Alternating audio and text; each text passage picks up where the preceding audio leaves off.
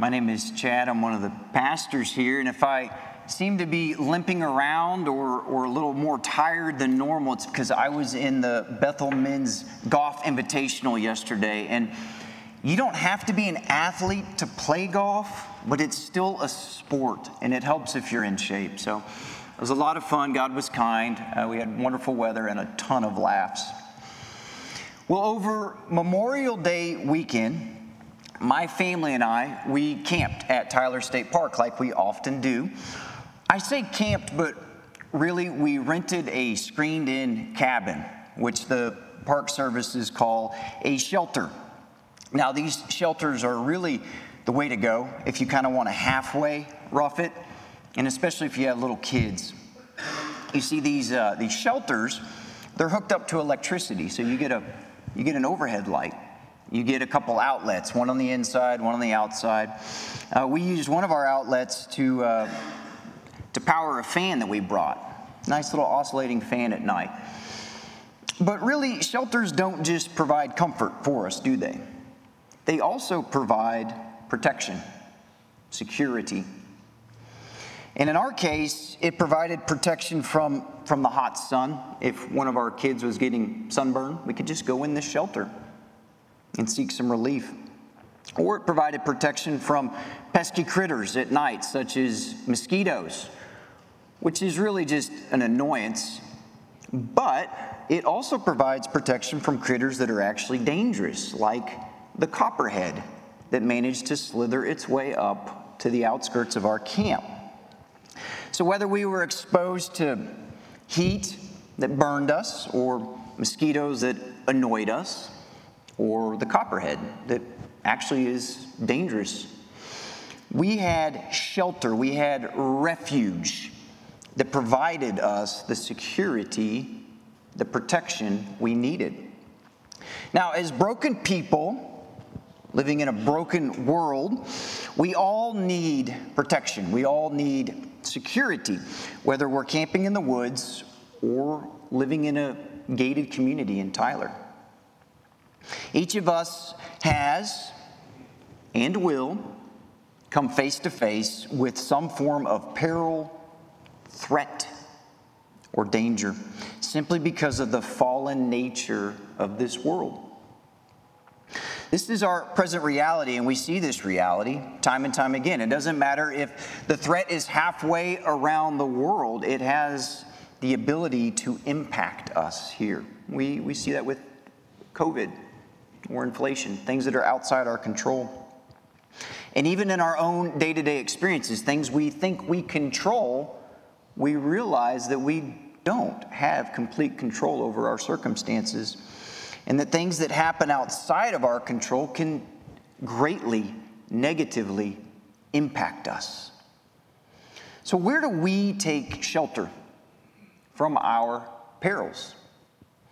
What refuge do we have from a broken world filled with unpredictable hardships that leave us feeling exposed or in danger?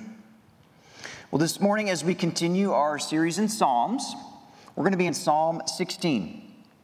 Psalm 16 is this beautiful confession of confidence in God as our safe and secure refuge.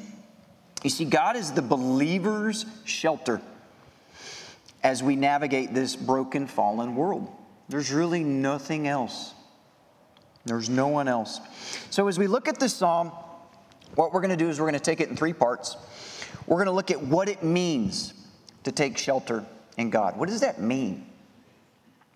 Next, we're going to look at the benefits of taking shelter in Him. What can we expect as we shelter in God?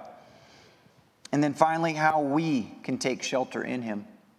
So, what it is, what its benefits are, and how we can do this. Start with me in verses 1 through 4 as we first look at what it means to take shelter in God.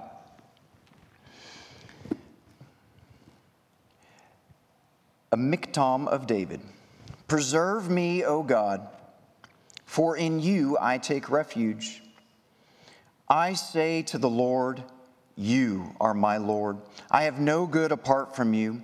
As for the saints in the land, they are the excellent ones, in whom is all my delight. The sorrows of those who run after another God shall multiply. Their drink offerings of blood I will not pour out, or take their names on my lips. So, as we see right from the beginning with this inscription, uh, this is a psalm written by David. But unlike other inscriptions for David's Psalms, we have no context as to what specific danger or threat he was facing. He keeps it general.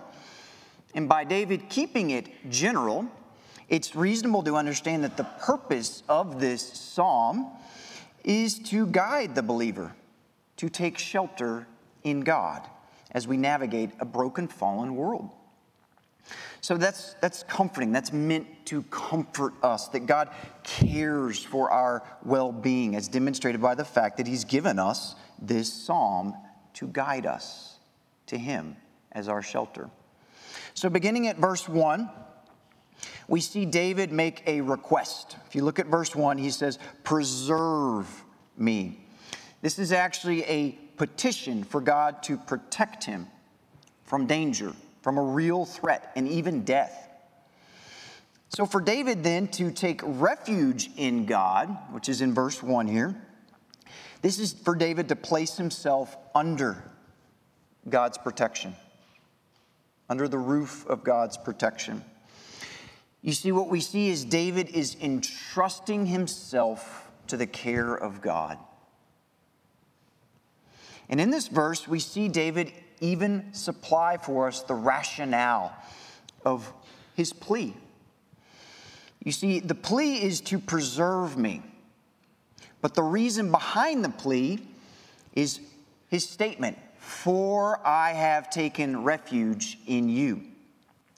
What David is saying is, Protect me, God, because I have sought your protection. Protect me because I have sought your protection. What we see with David is the proper heart attitude believers are to cultivate if he or she desires to entrust themselves to the care of God in this broken, fallen world. Those attitudes that David displays for us, that he experienced in this moment of threat by entrusting himself to the care of God, is faith in God and faithfulness toward God. Faith in God and faithfulness toward God. Let me show you that in the text. So, in this psalm, and in many other Psalms, what we see is there's often two groups of people that are contrasted with one another. The faithful, which David is modeling for us here in verses 1 and 2, and the unfaithful, which we see in verse 4. Verse 4 again reads, The sorrows of those who run after another God shall multiply. Their drink offerings of blood I will not pour out, or take their names on my lips. You see, this group acting unfaithfully in their worship of idols in verse 4, they have sought out someone or something else for their protection, not Yahweh. Or perhaps they've added this onto seeking additional support. They have not sought out God alone, like David, as their protector. It's David who sought out God alone as his protector and not additional idols. It's David who, in seeking out God as his protector, is able to cry out to Yahweh, Protect me, because it's in you I'm seeking protection. I'm not chasing after idols, I'm chasing after you. Look at verse 2, where we see David's attitude of faith and faithfulness really just on clear display. It's, it's plain. He says, I say to the Lord, that's, that's Yahweh. He's calling God by his covenant name, the loyal God of his people. I say to Yahweh, You, Yahweh, you are my Lord. You are my master. And in the next stanza of verse 2, he says, I have no good apart from you. He's declaring his trust in God alone as his source of well being. I have no good apart from you means you alone, God, are the source of my well being. Sourced nowhere else, in nothing else, especially not these idols that the others are chasing after. So, how do the attitudes of faith in God and faithfulness towards God come together in the life of the believer? Well, they're this rhythmic dance that positively feed off of one another. As you walk with God by faith, you learn that God is faithful. And that motivates you to continue to trust in Him and to continue to faithfully walk in His ways. They just feed off of each other. And this happens as you learn that God is trustworthy and that this world is broken and there's no other source of refuge but Him alone. And you gradually begin to trust in God's ways, trust in the character of God, and walk with Him in faithfulness, even when His commands don't make sense to you or His ways seem foolish. When we lived in Ethiopia as missionaries, we were forced to adjust to a whole new way of life, a way of life that we didn't really understand based on its vastly different culture. So we looked to others outside of ourselves who were more knowledgeable of the ways of that culture. And we learned their practices, which at first seemed silly to us, but in the end proved very wise. And as we learn that these older missionaries, hey, they actually knew what they're talking about, as we learn that they are faithful we began to trust in them more and faithfully apply their teaching to our lives. And this path proved wise, it proved very beneficial for us. Let me give you one example. In Ethiopia, if you're ever hosted for a meal, you do not fill up your plate with the first go around, the first helping. Why? Because in Ethiopia, you're not there just to eat food. You're going to be there a very long time, talking with them, listening to them. And one of the subtle aspects of that culture is the way you compliment your host or hostess is you get seconds or even thirds. And if you fill up your plate right off the bat, then you're going to either A, be too stuffed to go back and get seconds or thirds and insult them, or you are going to go back and get seconds of thirds and just, just want to take a nap right there. And so we learned the hard way that the ways of this culture are different. But thankfully, people much wiser than ourselves came into our lives and showed us this new practice of just getting a little bit the first go around and taking your time to eat don't worry, the host or hostess will tell you to go back and get seconds or thirds, and you will get your fill. What at first seemed strange proved to be very fruitful for us. So, as broken people living in a broken world, the ways of God can seem strange. It can seem strange that God wants us to live in a certain manner. But in the end, his ways prove highly beneficial. He's so patient with us to teach us, isn't he? I was at the golf course yesterday uh, talking with a member, and we were just talking about how we've grown to trust God, and it's usually through our own mistakes by not trusting God. And then in His kindness, He draws us back to Himself, shows us that no, no, no, I'm with you. You're my child. Just walk with me in this, and you'll experience the benefits of my ways. And so, what does it mean to take refuge in God? It basically means you're entrusting yourself into His care. You're trusting in Him and you're walking faithfully with Him. And you're not seeking after idols, something or someone else that you're trusting will pull you through or provide the protection or security you need just to endure the brokenness of this world. So, this moves us to our second point the benefits of taking refuge in God. Read with me verses 5 all the way through 11. The Lord, the Lord is my chosen portion and my cup. You hold my lot. The lines have fallen for me in pleasant places. Indeed, I have a beautiful inheritance. I bless the Lord who gives me counsel. In the night also my heart instructs me. I have set the Lord always before me. Because he is at my right hand, I shall not be shaken. Therefore, my heart is glad, and my whole being rejoices. My flesh also dwells secure. For you will not abandon my soul to Sheol, or let your Holy One see corruption. You make known to me the path of life. In your presence there is fullness of joy. At your right hand are pleasures forevermore. So before David lists out these benefits, which we'll talk about, notice that in verse 4, interestingly enough, he states consequences for those who seek shelter from idols, who chase after idols for their protection or to meet their needs. Read with me just the first stanza of verse 4. The sorrows of those who run after another God shall multiply. That's the benefits, so to speak, of idolatry. Sorrows upon sorrows, something no one wants, but you can't expect from idols. So, what does that look like for us today to, to make an idol our God?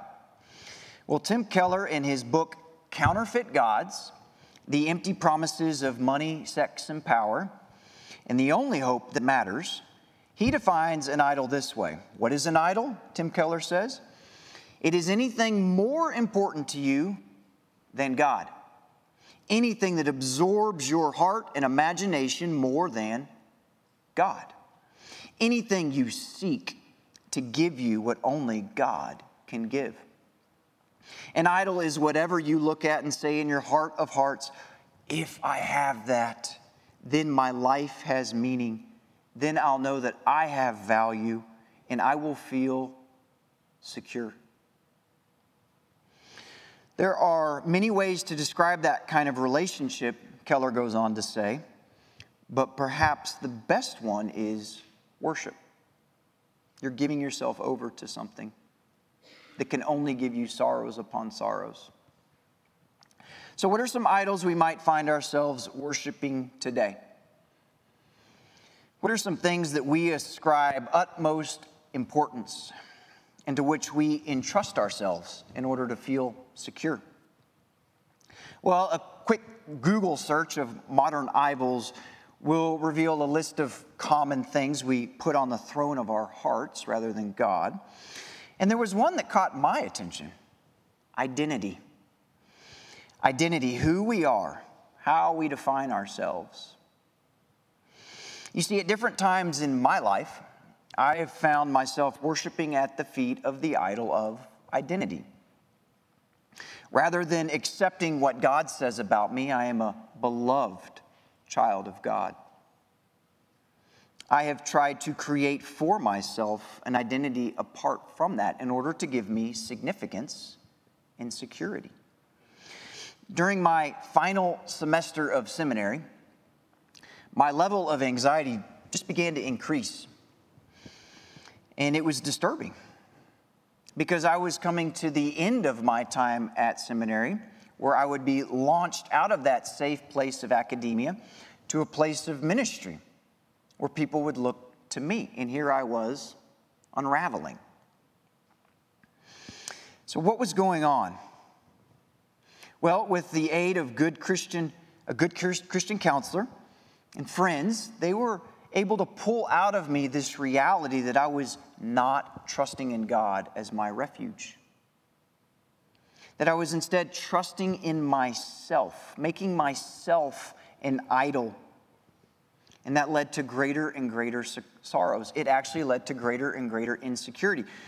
You see, I had mistakenly thought that if I was somehow smart enough, knowledgeable enough, hardworking enough that I would be able to pull this off, that I would be able to minister well. But man was not created by God to do anything apart from him in his own strength or her own strength. It doesn't matter how great your wit, your work ethic, or your wisdom is apart from God, it's leaning upon yourself, making yourself an idol. We're not meant to do that. So, what verse 4 is telling us, and what my own experiences of worshiping an idol have taught me, is that when you make an idol out of anything, it will extract from you a multiplication effect of sorrows. But when we seek to treat God as God, to find in Him our safety and our security, we can experience some amazing benefits. Now, I'm not saying the perfect Christian life, I'm not saying constant joy. I'm just saying that there are benefits as you seek in God security and refuge. So let's look at those benefits. We've already read verses 5 through 11. But what I'm going to do is I'm going to clump these benefits into three categories contentment, confidence, and joy. Contentment in this life,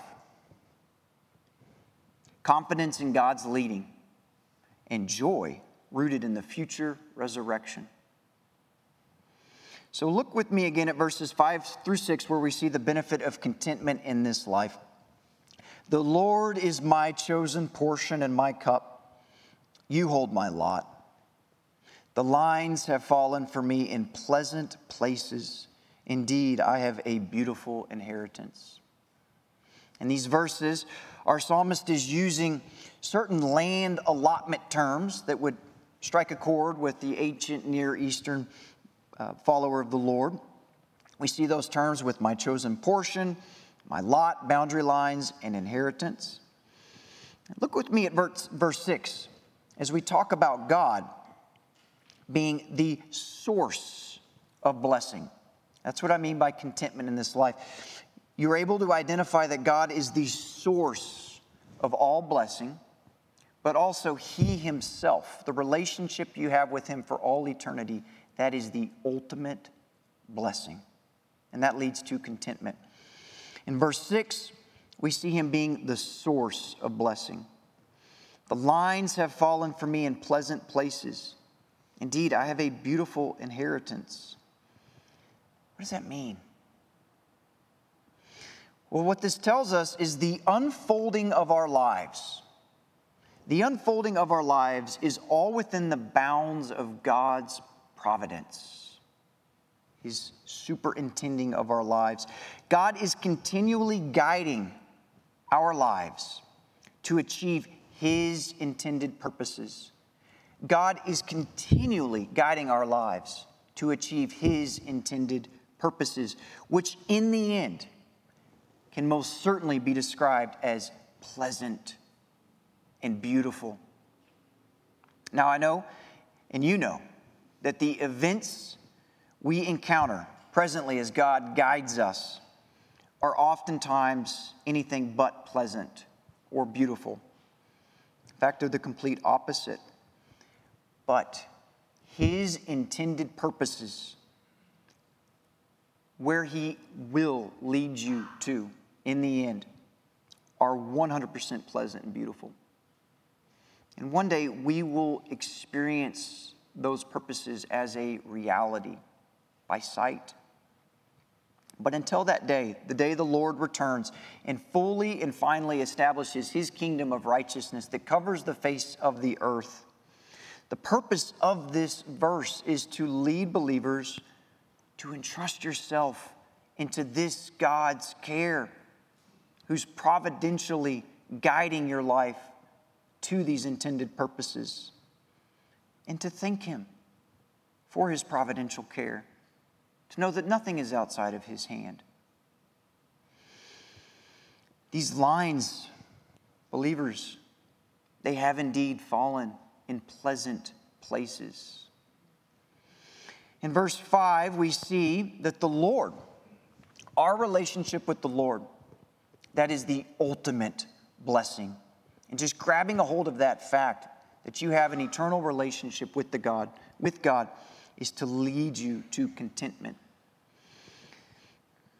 And that's the point, really. The fact that God is our inheritance is to make us pause and realize there's nothing else that could possibly take his place or provide greater benefit to me than simply having God. So let's look at the second benefit of seeking refuge in him. It's our growing confidence in his guidance. Verse 7 I bless the Lord who gives me counsel. In the night also, my heart instructs me. To bless God is simply to praise Him. The Psalms are filled with this to praise God. And David is praising God for his counsel. Now, counsel in our psalm is God giving David insight into his written word. It's not special instruction apart from his word, but special instruction according to his word. Your Bible might have a footnote, in fact, in that verse that reads on the footnote is, My heart instructs me. The footnote says, My kidneys instruct me. My kidneys, that's strange. Kidneys in the Hebrew stands for the seat of moral guidance. So God's guidance is moral in this instance. So the idea here is as we entrust ourselves to God's care, we go to God's word for guidance. As we entrust ourselves to God's care, we go to God's word for guidance. And He enables us to grow in our understanding for how to live rightly and wisely in this broken world. God gives us counsel according to His word, it's sufficient. His word for our lives is sufficient. And as we heed His counsel, we experience the benefits of living confidently according to His counsel. He's trustworthy, He's faithful. He knows this broken world far better than we do. His word is intended to guide us to walk with Him and grow in our trust to grow in our confidence in his guidance. You see, David's confidence in God and in his guidance, it certainly grew. And he tells us that in verse 8 I have set the Lord always before me. Because he is at my right hand, I shall not be shaken. You see, David is showing us the fruit of a growing confidence in heeding God's word. As David heeded God's counsel, obeying his word, his confidence in God's presence with him grew. God is with us. And he trusted in God that nothing would happen outside of God's providence. Nothing would touch him outside of God's providence. So let's look at the third and final benefit of seeking refuge in God. It's our present joy in our future resurrection. I'm going to read verses 9 and 11 again. Therefore, my heart is glad, and my whole being rejoices. My flesh also dwells secure. For you will not abandon my soul to Sheol, or let your Holy One see corruption. You make known to me the path of life. In your presence there is fullness of joy. At your right hand are pleasures forevermore. For David, he is most likely writing this psalm after experiencing God literally save him from physical death. The word Sheol and corruption in verse 10 there refers to physical death. For the believer today, however, these verses take on a different and a more full meaning.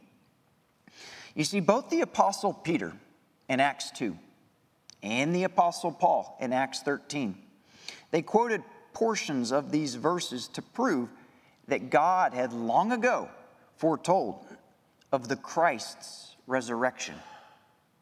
And that Jesus of Nazareth, a descendant of David, he is that Christ. And he had been resurrected, thereby conquering death. Our Messiah conquered death by his resurrection, and therefore conquered death for all believers.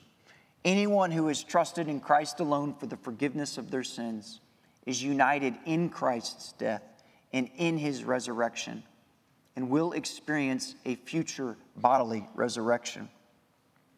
So, for the believer today, when we take refuge in God, that doesn't equate to God rescuing us or our loved ones from danger or from death. But it does equate to God saving us from death. We no longer need to fear death. Now, I want to make something very clear. All believers, all believers, whether you are seeking shelter in God or bowing at the foot of an idol, all believers will be resurrected. It's a blessing of the new covenant, it's backed by God's guarantee. But what we see here is that for the believer who is seeking shelter in God and not chasing after idols, this reality of the future resurrection, the joy that the string of death has been cut for you, it leads you to joy in the present. It allows you to grab hold of something, even in the midst of your trials, your suffering, to grab hold of something that supersedes the reality of this broken world that you will be resurrected, that this is not the end. So rather than bending the knee to the idol, we are to look at verse 11 and realize that as I shelter in God, I can read verse 11 and it can be a reality for me today. It can be something that I can read and say with confidence, with trust, because I have experienced God's faithfulness in my life. I am waiting for that bodily resurrection. So we can read verse 11 and we can say, Lord, you are leading me to know and experience the path of eternal life. I know that. I've experienced that. And in your presence, God, as I draw near to you and you draw near to me, I do experience absolute joy and sheer delight. And I know, Lord, that one day, one day, when I am in your very presence, I will experience unspeakable pleasure forever and ever, and there will be no end in sight. So, how does this work? How do we take shelter in God? How is it that when we take refuge in Him, when we walk with Him in faithfulness and trusting ourselves in His care, that we can experience these benefits? Well, quite frankly, this is how God interacts with His children. What I mean is, as you press in with God, as you press in relationally speaking, by spending time with Him, just like in any other relationship, reading His Word, praying to Him, worshiping Him, fellowshipping with His children, you experience the benefits of His presence. He rubs off on you, so to speak. As I mentioned earlier, I was at Tyler State Park last week. By the end of the weekend, my feet were this reddish orange color. It was strange. I'd been wearing sandals all week, stomping around that sand and that dirt, stomping around on the lake bottom there, wading in the shallows with my kids. And I'm assuming that that lake bottom was this reddish orange clay. As I pressed into that clay over time, the minerals, the reddish orange minerals of that clay, stained my feet. They took on the character of that clay. As we, as believers in Jesus, press into God, as we press our souls into His presence, He gradually changes us by His Spirit from the inside out. And we delight more and more at knowing Him.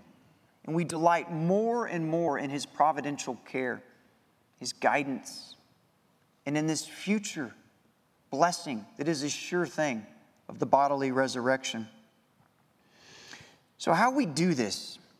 Well, I'm going to share with you just something that I've experienced in my own life, how I've done this. If I, as I've caught myself worshiping at the foot of an idol, I just say a very simple prayer that I want to offer to you this morning.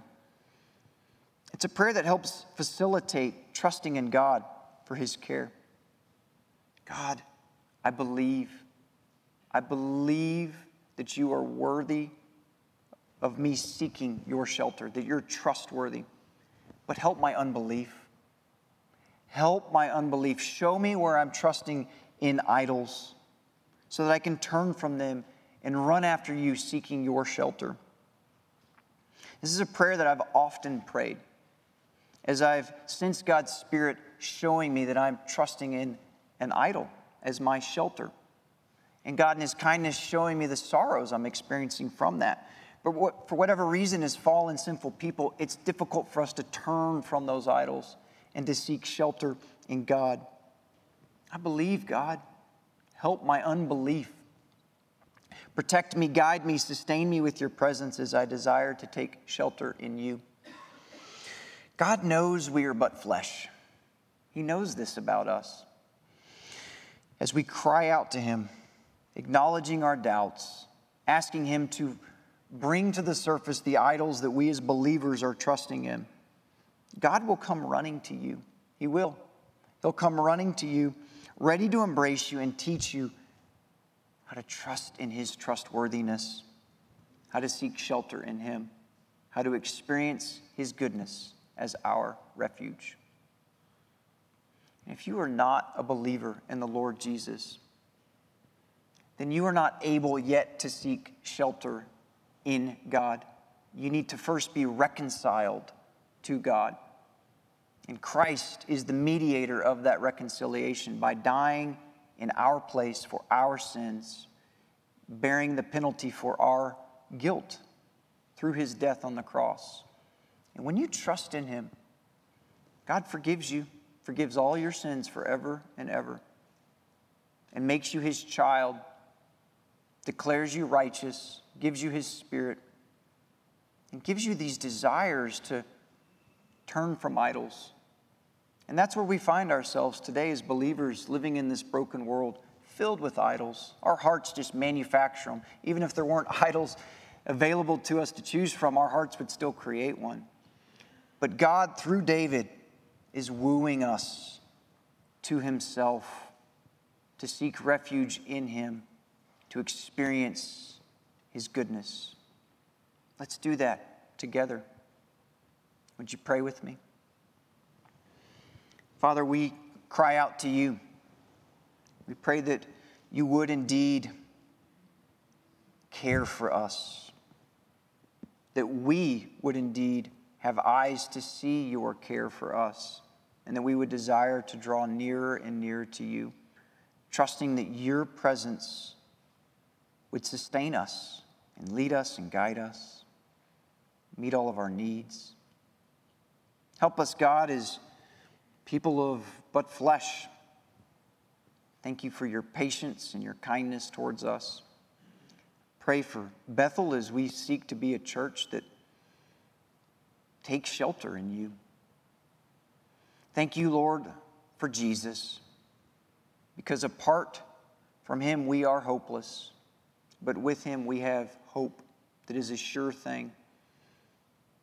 We pray that we would draw nearer to him, that the promises in him would be what we focus on and hold on to.